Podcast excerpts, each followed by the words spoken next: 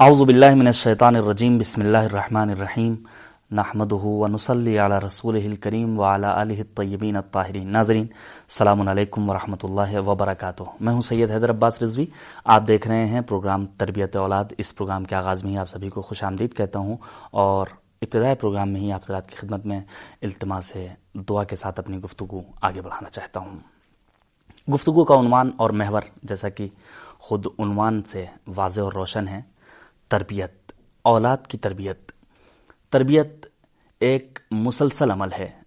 بچے کے دنیا میں قدم رکھنے کے بعد والدین کی ذمہ داری اور زیادہ سنگین ہو جایا کرتی ہے، ذمہ داریاں اور زیادہ بڑھ جایا کرتی ہیں۔ کیونکہ اولاد، بچے، کمسنی کے عالم میں انسان ایک باشعور ہستی کا نام ہوتا ہے۔ اور یہ یاد رکھیے، یہ یقین کیجیے ہمارا یہ کہنا ہرگز درست نہیں ہے کہ ابھی اس بچے کو کیا سمجھانا؟ ابھی تو یہ اس کا بچپنا ہے۔ بچپنے کے تقاضے کے تحت یہ اس قسم کی حرکتیں کر رہا ہے۔ جب بڑا ہوگا تو خود بخود یہ سمجھدار ہو جائے گا اور یہ حرکتیں، یہ عادتیں اس سے ختم ہو جائیں گی۔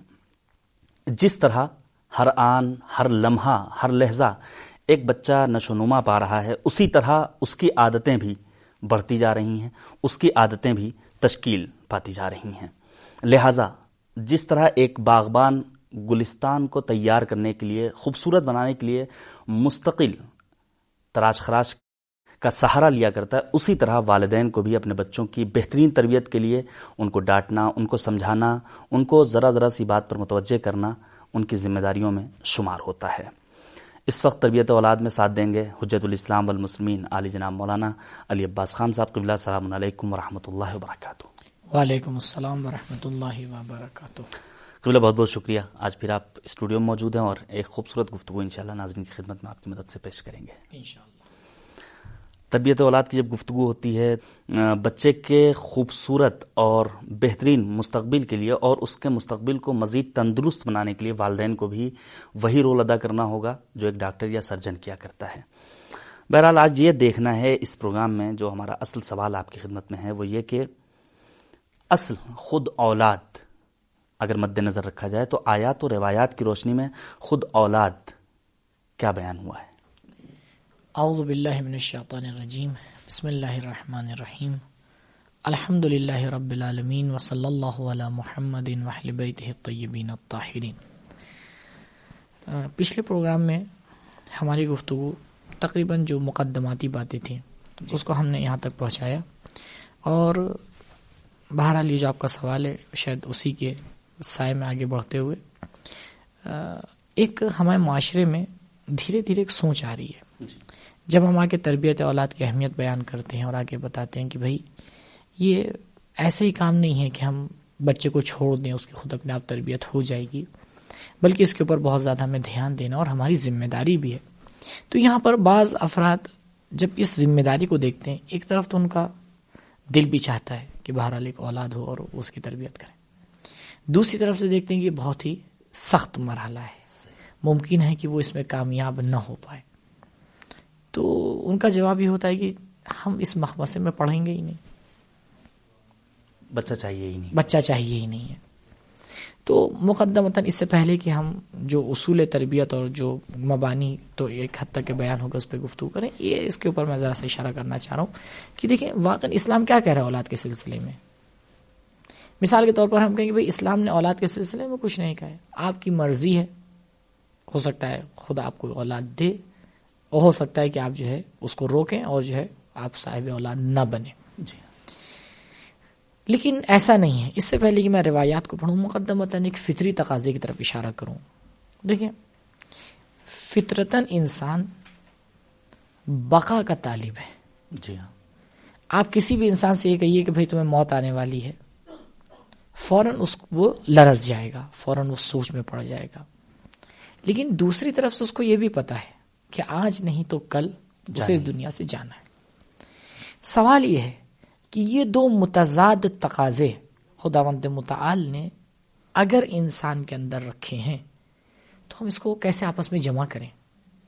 ایک طرف تو دیکھ رہے ہیں کہ انسان بقا کا طالب چاہتا ہے ہمیشہ رہے۔ جی ہاں۔ ختم نہ ہو صحیح۔ اسی لیے آپ دیکھیں آخری لمحے میں جب انسان کو یقین ہو جاتا ہے کسی ایکسیڈنٹ میں خدا نہ خواستہ یا کہیں کسی بھی حادثے میں کسی زلزلے میں آخری لمحے جب اس کو یقین ہے کہ بس اب کوئی راستہ نہیں ہے اور وہ اپنے آپ کو نہیں بچا سکتا تب بھی ہاتھ پیر مارتا ہے۔ صحیح۔ تب بھی وہ ہاتھ پیر مارتا ہے اور زندگی کے لیے وہ تلاش کرتا ہے کوشش کرتا ہے۔ جی۔ لیکن دوسری طرف سے ہمیں پتا ہے کہ یہ چیز ہونے والی نہیں ہے۔ آپ کتنی بھی مہلت لے لیں جیسے بولا جاتا ہے محاورے میں کہ خدا مند مطال اگر آپ کو جناب خضر کی بھی عمر دے دیں تب بھی آخرکار جناب خضر کو بھی اس دنیا سے جانا پڑا۔ جانا پڑا یا جانا پڑے گا۔ تو ہم اس کو کیسے آپس میں جمع کریں؟ ان دونوں چیزوں کو اپنے قانون کو باقی رکھنے کے لیے خدا مند مطال نے انسان کو ایک خوبصورت تحفہ عطا کیا ہے جس تحفے کا نام ہے اولاد۔ جی ہاں۔ اولاد جو انسان کی یہ بقا کی اس کی فطرت ہے اور چاہتا ہے باقی رہنا اس فطرت کا آگے جواب دیتی ہے۔ تو اگر ہم آ کے یہ کہہ رہے ہیں کہ ہمیں اولاد نہیں چاہیے تو سب سے پہلے ہمیں یہ دیکھنا پڑے گا کیا ہم اس فطری تقاضے کا جواب دے سکتے ہیں؟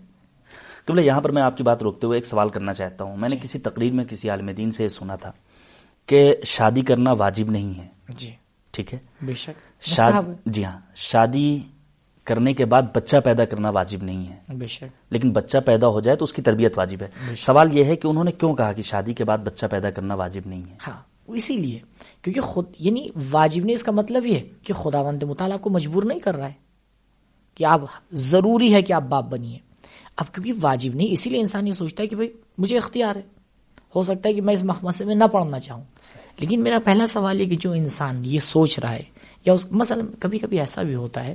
بہرحال ان شاء اللہ کہ ہمارے معاشرے میں ایسی چیزیں کم ہوگی انسان دیکھ رہا ہے کہ اس کے پاس فرصت نہیں ہے تربیت کی۔ انسان یہ دیکھ رہا ہے کہ جو جس عورت سے اس نے شادی کی ہے جو خاتون اس کی جو ہے وہ شریک حیات بنی ہے وہ تربیت نہیں کر سکتی ہے کوئی بھی مسئلہ ہو۔ لیکن وہ یہ کہ مجھے جواب دے کہ وہ اس فطری تقاضے کے ساتھ کیسے لڑے گا۔ جی ہاں۔ تو پہلی مشکل یہ۔ دوسری مشکل عقل کا تقاضا۔ دیکھیے اگر علم کلام میں گفتگو ہوتی ہے احتمال اور محتمل۔ اگر ایک تار ہے ہمارے سامنے بجلی کا تار پڑا ہوا ہے ننگا تار ہے اور اس کے اوپر پلاسٹک کی کوئی چیز نہیں ہے کہ جو اس سے روکے آپ کو۔ آپ دو فیصد احتمال ہی دے رہے کہ اس کے اندر کرنٹ ہوگا۔ جی۔ پانچ فیصد آپ احتمال دے رہے کہ کرنٹ ہوگا۔ لیکن نائنٹی فائیو پرسینٹ آپ احتمال دیں گے کہ کرنٹ نہیں ہو آپ چھوئیں گے یا نہیں چھوئیں گے؟ عقل کا تقاضا یہ ہے کہ نہیں۔ عقل کا تقاضا۔ ہم کہیں پانچ فیصد صرف احتمال ہے۔ آپ کہیں ٹھیک ہے احتمال تو بہت ضعیف ہے لیکن محتمل بہت خطرناک ہے۔ جی ہاں۔ کیونکہ اگر یہی پانچ فیصد صحیح ہو گیا تو سو فیصد زندگی سے ہاتھ دھونا پڑے گا۔ صحیح۔ تو کبھی کبھی ایسا ہوتا ہے احتمال ضعیف ہوتا ہے لیکن محتمل قوی ہوتا ہے۔ اسی طرح سے یہ کام اگر سخت ہے تو اس کا ثواب بھی عظیم ہے۔ واہ۔ اگر تربیت اولاد ایک سخت کام ہے تو عقل یہ کہتی ہے کہ اس سخت کام کو تم کرو۔ کیوں؟ کیونکہ اگر تم اس کام کو کرو گے اس میں خود تمہاری بھی تربیت ہے۔ صحیح۔ انشاءاللہ کے گفتگو میں ہم بیان کریں گے کہ انسان کا کمال صبر ہے۔ سورہ مبارک عصر میں خدا مند مطال وہ لوگ جو خسران میں نہیں ہیں ان کی دو صفتیں بیان کر رہے ہیں۔ وتواصوا بالحق و تواسو بلق و تواسو بالصبر۔ صبر جو صبر کیا کہ دعوت دیتے ہیں مواسات کرتے ہیں وسیعت کرتے ہیں صبر کی۔ وہی لوگ کر سکتے ہیں کہ جو خود پہلے صبر کا دامن تھامے ہوئے ہوں۔ صحیح۔ تربیت اولاد میں صبر کے حوالے سے انسان کی تربیت ہوتی ہے۔ صحیح۔ بچہ رو رہا ہے۔ آپ مار سکتے ہیں؟ نہیں۔ آپ ڈانٹ سکتے ہیں؟ نہیں۔ آپ کیا کریں گے؟ سوائے صبر کے آپ کے پاس کوئی چارہ ہے؟ نہیں۔ بچے کو آپ کو کھانا کھلانا ہے؟ نہیں کھا رہے۔ آدھا گھنٹہ آپ کو لگ گیا اس کو دو لقمے کھلانے میں۔ یہ صبر کیا آپ نے یا نہیں کیا؟ صبر کیا۔ بچہ کھیلنا چاہ رہا ہے آپ کے ساتھ آپ تھکے ہوئے ہیں آپ صبر کریں گے یا نہیں؟ تو عقل کا تقاضا یہ ہے کہ اگر انسان خود کمال تک پہنچنا چاہ رہا ہے تو آگے ذمہ داری کو قبول کرے آگے بڑھے کیونکہ اس میں خود اس کا بھی کمال ہے۔ دیکھیے اسلام کبھی بھی اس سوچ کا اور اس فکر کا ہم کی حمایت نہیں کرتا کہ ہم آئیں اور معاشرے کے کونے میں جا کے بیٹھ جائیں۔ اور آ کے تصویر ہاتھ میں لے کے اپنی تربیت شروع کر دیں۔ لا روحانیت فی الاسلام۔ لا رحبانیت فی اسلام ہمیں اسی معاشرے میں رہ کے اپنے آپ کو کمال تک پہنچانا ہے۔ جی ہاں۔ کہ آپ اسی معاشرے میں رہیے اور اولاد کی تربیت کریے نہ افراد نہ تفریح نہ افراد اور نہ تفرید۔ لہذا وہ لوگ جو لوگ ابھی شادی کرنا چاہ رہے ہیں یا ابھی انہیں نے شادی کی ہے اور یہ ان کے لیے ایک سوال ہے۔ یہ مثال کے طور پر بعض جو ابھی ہمارے جوان فیملی جو ابھی ماں باپ نہیں بنے ہیں، ان کے ذہن میں سوال ہوتا ہے کہ ابھی ابھی ہماری شادی کی ابتدا ہے، کچھ دن رکا جائے، ایک تین سال، چار سال کے بعد جو ہے پھر ہم سوچیں گے کہ مثلا ہماری اولاد ہو یا نہ ہو۔ اسلامی روایات کے حوالے سے یہ کسی کا ہمارے پاس جو ہے وہ پلس میں جواب نہیں آئے گا۔ بلکہ جتنا جلدی ہو یہ کام کیا جائے اور اس میں اسلام بہت زیادہ ماں باپ کے اوپر تاکید کر رہا ہے۔ ایک روایت ہے اور اس روایت سے میں اپنی اسلامی جو گفتگو اور آپ کا سوال تھا اس کے حوالے سے شروع کرتا ہوں کہ اسلام نے کیا کہا ہے اولاد کے سلسلے میں؟ بھائی دیکھیے ایک اجمالی خاکہ تو ہماری سمجھ میں آ گیا کیونکہ جس چیز کی فطرت تائید آ کے کرے اخلا کے حمایت کرے اسلام اس کی مخالفت نہیں کرتا۔ نہیں کرے گا۔ لیکن دیکھنا ہے کہ اسلام نے کہاں تک حمایت کی ہے؟ صحیح۔ حمایت کا دائرہ کہاں تک کے روایت جو ہے جناب محمد ابن مسلم سے۔ آپ کہتے ہیں کہ میں امام جعفر صادق علیہ السلام السلام کے پاس بیٹھا تھا۔ ایک دم سے جناب یونس ابن یعقوب، جو ایک راوی ہیں اور بہت معتبر راوی ہیں، امام کی خدمت میں تشریف لائے اور کافی وہ پریشان تھے۔ بہت ہی مزاج جو ہے ان کا کھٹا تھا۔ تو آئے تو امام نے پوچھا کہ کیوں آپ پریشان ہیں؟ اور آپ پلٹ کے امام سے یہی کہتے ہیں کہ مولا، پوری رات بچے نے پریشان کیا، میں نہیں سو پایا۔ اور اس میں یہ بات میں یہ بھی نہیں ہے کہ وہ بیمار تھا یا کچھ تھا۔ نا یہ تازئی تو بہل اللہ اجما پوری رات اس نے مجھے پریشان کیا۔ اب پریشانی کی وجہ کیا تھی؟ کچھ بھی ہو۔ جب امام یہ دیکھتے ہیں تو اب امام کیا فرماتے ہیں؟ کہتے ہیں، یا یونس، ایک روایت نقل کرتے ہیں یعنی حدیث کو اپنے والد سے، وہ اپنے والد سے یہاں تک کہ رسول خدا سے، کہ فرماتے کہ ایک مرتبہ جناب جبریل رسول خدا صلی اللہ علیہ وآلہ وسلم کے پاس تشریف لائے اور آپ نے رسول خدا سے یہ کہا۔ رسول خدا نے نے آ کے جناب جبریل سے یہ کہا کہ کبھی کبھی بچے اپنے ماں باپ کو آگے پریشان کرتے ہیں اور روتے ہیں۔ تو جناب جبریل کہتے ہیں، یا رسول اللہ، ان بچوں کے رونے میں ایک سبب ہے۔ اور یہاں سے روایت آ کے ایک رخ لیتی ہے۔ جناب جبریل فرماتے ہیں کہ، سیب اصول القوم شیعتن۔ اے رسول خدا، ان قریب ہوگا کہ اس قوم میں کچھ شیعہ حضرات پیدا ہوں گے کچھ شیعہ آپ کے قوم میں آئیں گے۔ ایزا بکا احدم اگر ان ان کا بچہ روئے گا فبکا اہو لا الہ الا اللہ۔ اللہ تو اس کا رونا خدا وند مطال کی تصویر ہے۔ لا الہ لا الہ الا اللہ کہنا ہے۔ اب اگر باپ یہ سمجھ جائے کہ یہ رونا بچے کا جو خود سے رو رہا ہے اور آپ بہرحال اس کو نہیں چپ کرا پا رہے ہیں تو خدا وند مطال کی تصویر ہے۔ الا انیاتیا سب سنین۔ یہاں تک کہ یہ بچہ جو ہے وہ سات سال کا ہو جائے۔ اس کے بعد اب سات سال کا ہو گیا آپ کہیں گے ٹھیک ہے اتنی تصویر کر لی بچے نے۔ اچھا اب سات سال کے بعد اگر رو رہا ہے تو کیا ہے؟ پھر جناب جبریل فرماتے ہیں کہ سات سال سے بالغ ہونے تک بچے کا رونا ماں باپ کے گناہوں کے لیے مغفرت کا سبب ہے۔ اور اس کے بعد اس کے بعد یعنی جب وہ بالغ ہو گیا اب جناب جبریل فرماتے ہیں کہ اگر اب بالغ ہونے کے بعد اب بچے کی ذمہ داری اپنے اوپر آ گئی۔ کہ اب بچے نے اگر کوئی اچھا کام کیا تو اس اچھے کام میں ماں باپ بھی شریک ہیں۔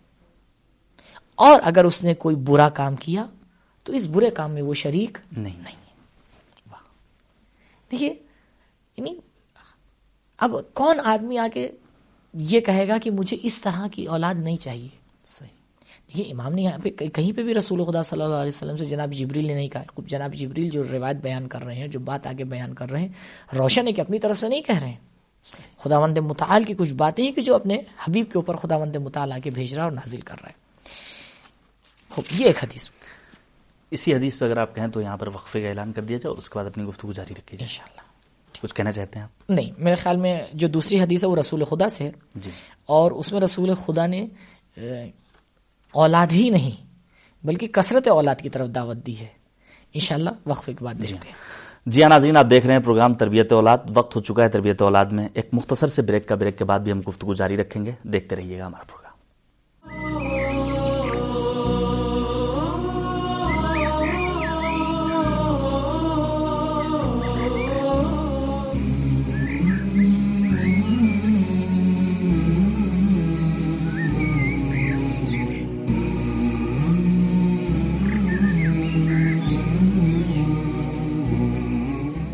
ناظرین آپ دیکھ رہے ہیں پروگرام تربیت اولاد۔ ایک بار پھر سے خوش آمدید عرض کرتا ہوں، میں ہوں حیدر عباس رضوی اور میرا ساتھ دے رہے ہوں جت الاسلام والمسلمین علی جناب مولانا علی عباس خان صاحب قبلہ۔ وقفے کے بعد میں عرض کرنا چاہتا ہوں، کچھ عرصے قبل سنگاپور میں ایک کمیشن بیٹھا جہاں پر اس بات پہ آپس میں گفتگو ہوئی کہ آخر آج نوجوان نسل میں یہ بگاڑ کیوں ہے؟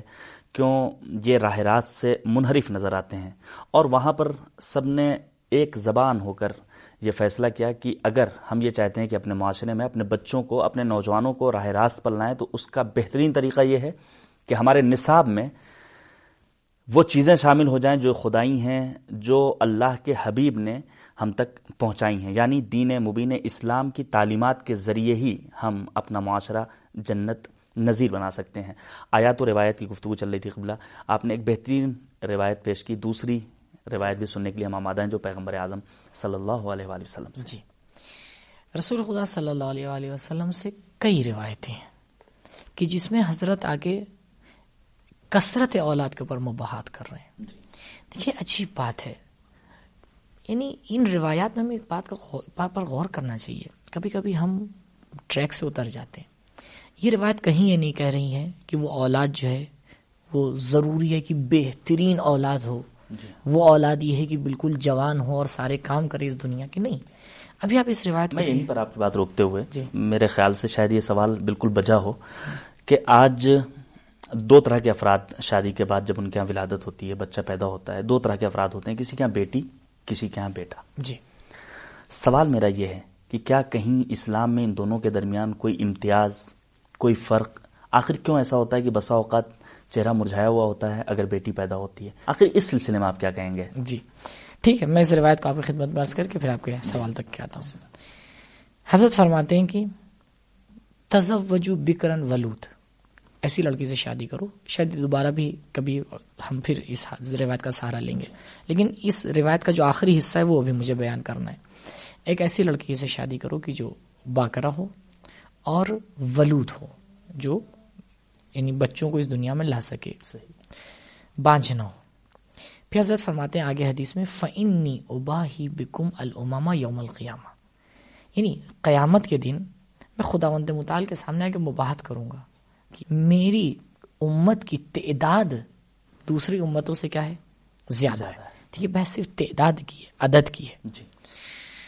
یا اور دوسری روایات میں اور اب آپ کا جو سوال آپ نے پیش کیا ٹھیک ہے۔ کہ بہرحال یہ بھی اولاد کے ہی سلسلے میں کہ اولاد کے بارے میں اسلام کا کیا نظریہ ہے۔ پہلی بات تو یہ ہے یہ جو گفتگو کی گئی کہ مثلا لڑکا ہو یا لڑکی دیکھیے پہلی بات تو یہ ہے۔ آج علمی حوالے سے بات طے شدہ ہے کہ بچہ اگر لڑکی ہے یا لڑکا ہے اس میں خاتون کی کوئی دخالت نہیں ہے۔ جی ہاں۔ خوب جب خاتون کی کوئی دخالت نہیں ہے تو اس کے بعد ظلم کرنے کا کیا مانا مسئلہ یہ ہوتا ہے ہم اپنی غلطیوں کو دوسروں کو سر پہ ڈال کر سمجھتے ہیں کہ ہم بری ذمہ ہو گئے۔ جبکہ ایسا نہیں ہے۔ آپ کتنا بھی چلاتے رہیے کہ یہ غلطی کسی اور کی وجہ سے ہے، فلاں کی وجہ سے۔ وہ لڑکی اس کے اندر دخالت نہیں رکھتی ہے۔ یہ پہلی بات۔ تو ثانیہ یہ آ کے سمجھنا کہ یہ بچہ لڑکی ہے، اس میں ماں کی غلطی ہے۔ یہ بچہ لڑکا ہے، اس میں ماں کی اچھائی ہے۔ مجھے نہیں لگتا کہ آج کے ترقی یافتہ زمانے میں اس سوچ کی کوئی جگہ ہو۔ یہ سوچ عربی جاہلیت میں تھی جب اپنے بچیوں کو آگے دفن کر دیا کرتے تھے۔ اگر ہم آج آج اگر ہم ان کو جاہل کہہ رہے ہیں اور یہیں پہ آپ مجھے اگر اجازت دیں ایک دو منٹ میں ایک بات کو بیان کروں۔ بعض ملکوں میں اور خصوصاً یہ شرقی جو ممالک ہیں یہاں ڈاکٹروں کو منع کیا گیا ہے کہ جب وہ آ کے چیک کرتے ہیں جب عورت حاملہ ہوتی ہے کہ بتائیں کہ بچہ جو ہے وہ لڑکا ہے یا لڑکی۔ کیا وجہ ہے اس قانون کو بنانے کی؟ یہ قانون کیوں بنایا گیا؟ پہلے بتا دیا جاتا تھا لیکن اب اس کو منع کر دیا گیا۔ وجہ یہ نکلی کہ جب ماں باپ کو یہ پتا چلتا تھا کہ پیٹ میں لڑکی ہے تو وہ اس کی سے پہلے پہلے اس کو ختم کر دیتے تھے۔ اور آج شاید آپ کو تعجب ہو کہ ایک بڑے ملک میں جو جو دنیا میں تعداد کے حوالے سے اور پبلک کے حوالے سے دوسرے نمبر پر ہے لڑکیوں کا مارا جانا وہاں پر بہت زیادہ ہے۔ تو کیا ہم کہہ سکتے ہیں کہ آج ہمارا معاشرہ ترقی یافتہ ہے؟ چودہ سو سال کے بعد کون سی ترقی ہوئی ہے؟ جی ہاں مارنے کے طریقے میں ترقی ہوئی ہے۔ صحیح پہلے ولاد پہلے کیونکہ پتہ نہیں تھا انسان کو کہ یہ بچہ کیا ہے، ولادت کے بعد اس کو لے جا کے دفن کر دیتے تھے۔ آج ولادت سے پہلے پتہ چل جاتا ہے تو ماں کے پیٹ میں اس کو دفن کر دیتے ہیں۔ تو صرف مارنے کے طریقے میں بدلاؤ آیا ہے۔ نہیں تو سوچ میں کوئی ترقی نہیں ہوئی ہے۔ تو ہمیں سوچنا چاہیے کہ ہم کہاں کھڑے ہوئے ہیں۔ ہم کس سماج سے آ کے متاثر ہو رہے ہیں۔ اور اگر یہ سوچ ہماری بن رہی ہے کہ ہمارے گھر میں لڑکی پیدا ہوئی ہے ہمارا منہ بنا جا رہا ہے اور اس طریقے سے ہم خوش نہیں ہیں اور اس طریقے سے ہم آ کے جو ہے خوشی نہیں منا رہے ہیں تو یہ ہماری اسلام کی سوچ ہے یا ہماری یہ جاہلیت کی دی ہوئی سوچ۔ اگر تعلیمات اسلامی ہماری نگاہوں کے سامنے ہوتی تو ہرگز یہ تصور ہمارے ذہن میں تصور نہیں ہوتا۔ پیغمبر اعظم صلی اللہ حضرت محمد۔ مصطفیٰ صلی اللہ علیہ وآلہ وسلم۔ جناب فاطمہ زہرا سلام اللہ علیہ جیسی بیٹی۔ آپ سوچیں کتنا احترام کرتے تھے۔ ایک شعر مجھے یاد آ رہا ہے میرے عزیز دوست ہیں عابد رضا نوشاد صاحب۔ ناظرین بھی شاید کسی حد تک واقف ہوں۔ وہ کہتے ہیں کہ اپنی بیٹی کو بڑا بوجھ سمجھنے والوں دیکھ سرکار رسالت اسے ماں کہتے ہیں۔ جی۔ یعنی ایک بیٹی اور ماں کا کردار۔ ماں کا کردار۔ جی۔ نہیں واقع اب بہرحال ایک دو روایتیں بھی اس حوالے سے۔ جی۔ حضرت فرماتے ہیں کہ من یمن المرأت ان یکونا بکرہا جاریت واہ۔ یعنی ایک عورت کے لیے بہت مبارک بات ہے کہ اس کا پہلا بچہ لڑکی ہو۔ پہلا بچہ۔ جو ہے وہ لڑکی ہو۔ یعنی اگر لڑکی ہو رہی ہے تو رسول خدا صلی اللہ علیہ وآلہ وسلم اس خاتون کو اس کا قدم مبارک مان۔ جی ہاں۔ کیا ہمارے معاشرے میں یہ تصور ہے؟ اگر یہ تصور نہیں ہے تو سمجھ جائیں ہمارا معاشرہ اسلامی نہیں ہوا ہے۔ ہماری سوچ اسلامی نہیں ہوئی ہے۔ ہم اپنے آپ کو مسلمان کہہ رہے ہیں۔ سوچ ابھی جاہلیت والی ہے۔ وہی جاہلیت والی سوچ ہے کہ نہیں پہلا بچہ کیا ہونا چاہیے؟ میں نے تاکید کی۔ دیکھیے اس روایت کا ترجمہ دقیق یہی ہے کہ پہلا بچہ اس کا جو ہو وہ کیا ہو؟ لڑکی ہو۔ ہمارے کیا ایک جو لوگ ذرا سا نیوٹرل ٹائپ کے ہوتے ہیں ان کی سوچ یہ ہوتی ہے کہ پہلے لڑکا ہو اس کے بعد اگر لڑکی ہو گئی تو کوئی بات نہیں۔ نہیں۔ یہ حضرت فرماتے ہیں ریح الولد من ریح الجنہ۔ ولا یحب البنات الا مومن۔ حضرت فرماتے ہیں کہ بچے کی جو خوشبو ہوتی ہے وہ ایک جنت کی خوشبو میں سے خوشبو ہے۔ بچے کے لیے کہ آپ چاہے وہ لڑکا ہو چاہے لڑکی ہو۔ اور لڑکیوں کو نہیں چاہتے ہیں مگر میرے مومن بندے۔ واہ۔ یعنی اگر کوئی انسان لڑکی کی بنسبت اظہار محبت نہیں کر پا رہا ہے اور واقع اس کو لگ رہا ہے کہ نہیں یہ اچھی چیز نہیں ہے تو اپنے مومن ہونے میں اسے جو ہے وہ شک ہونا چاہیے اور سوچنا چاہیے۔ کہ دیکھیں وہ واقع مومن ہے یا نہیں ہے۔ یا بہرحال اور بھی دوسری روایات ہیں لڑکیوں کو لے کر۔ لڑکیوں کی تربیت کا کتنا ثواب ہے بچے کی تربیت کا کتنا ثواب۔ بہرحال جو ہمارا سوال تھا اسی کی طرف پلٹتے جی ہیں ہاں۔ کہ دیکھیں کتنا ثواب رکھا ہے تربیت کے لیے۔ خدا نے رسول خدا صلی اللہ علیہ وسلم فرماتے ہیں کہ نعم الولد البنات المخدرات۔ بہترین بچے جو ہیں وہ لڑکیاں ہیں کہ جو پردے میں رہتی ہیں یہ بہترین بچے ہیں۔ صحیح۔ اگر کسی کے پاس خدا مند مطال کسی کو ایک لڑکی دیتا ہے تو یہ ایک لڑکی وجہ بن جاتی ہے کہ اس کے اور آتش جہنم کے درمیان وہ حائل ہو جائے۔ واہ۔ یعنی یہ بچی قیامت کے دن اگر اس کی صحیح تربیت کی ہے آپ نے اور جیسے کہ حضرت کا مخدرات ہوں یعنی پردے میں رہتی ہو تو وہ قیامت کے دن اور اس کے اور آگ کے درمیان آ کے فاصلہ بن جائے گی۔ جی۔ اگر کسی کی دو بچیاں ہوں تو خدا وند مطال اس کو بہشت میں داخل کرے گا۔ اور اگر کسی کی تین ہوں اور ان کی وہ صحیح تربیت کرے گا تو خدا وند متعال اس کو جہاد کا ثواب دے گا۔ اور یہ بچیاں جب تک کے رہیں گی اس کے لیے صدقہ ہیں۔ یعنی اب بہرحال اس حوالے سے کہ اولاد کا کیا فائدہ ہے اور اولاد کی تربیت کتنا ثواب رکھتی ہے؟ دیکھیں ہماری پوری زندگی میں ہماری محنت کیا ہوتی ہے؟ پہلی محنت یہ ہوتی ہے کہ ہم آت- آتش دوزخ سے بچیں۔ دوسری محنت یہ ہوتی ہے کہ ہم جنت میں داخل ہو جائیں۔ تیسری محنت ہماری یہ ہوتی ہے کہ ہم مقام رضوان تک پہنچ جائیں۔ ایک بچی اور دو بچی اور تین بچیاں ہم ان مقامات تک پہنچا رہی ہیں۔ یعنی کم سے کم یہ زمینہ سازی کر رہی ہیں اور زمین کو ہموار کر رہی ہیں کہ ہم ان مقدمات کو آگے طے کریں۔ تربیت اولاد اسلام کے اعتبار سے بہت ہی ثواب کا کام جی ہاں۔ آپ نے روایات کی جانب اشارہ کیا کیا کوئی آئے کریمہ قرآن کریم کی جی۔ اس بات کی جانب اشارہ کرتی ہے کہ بیٹے اور بیٹی یا لڑکا اور لڑکی میں فرق جی۔ نہیں؟ بالکل۔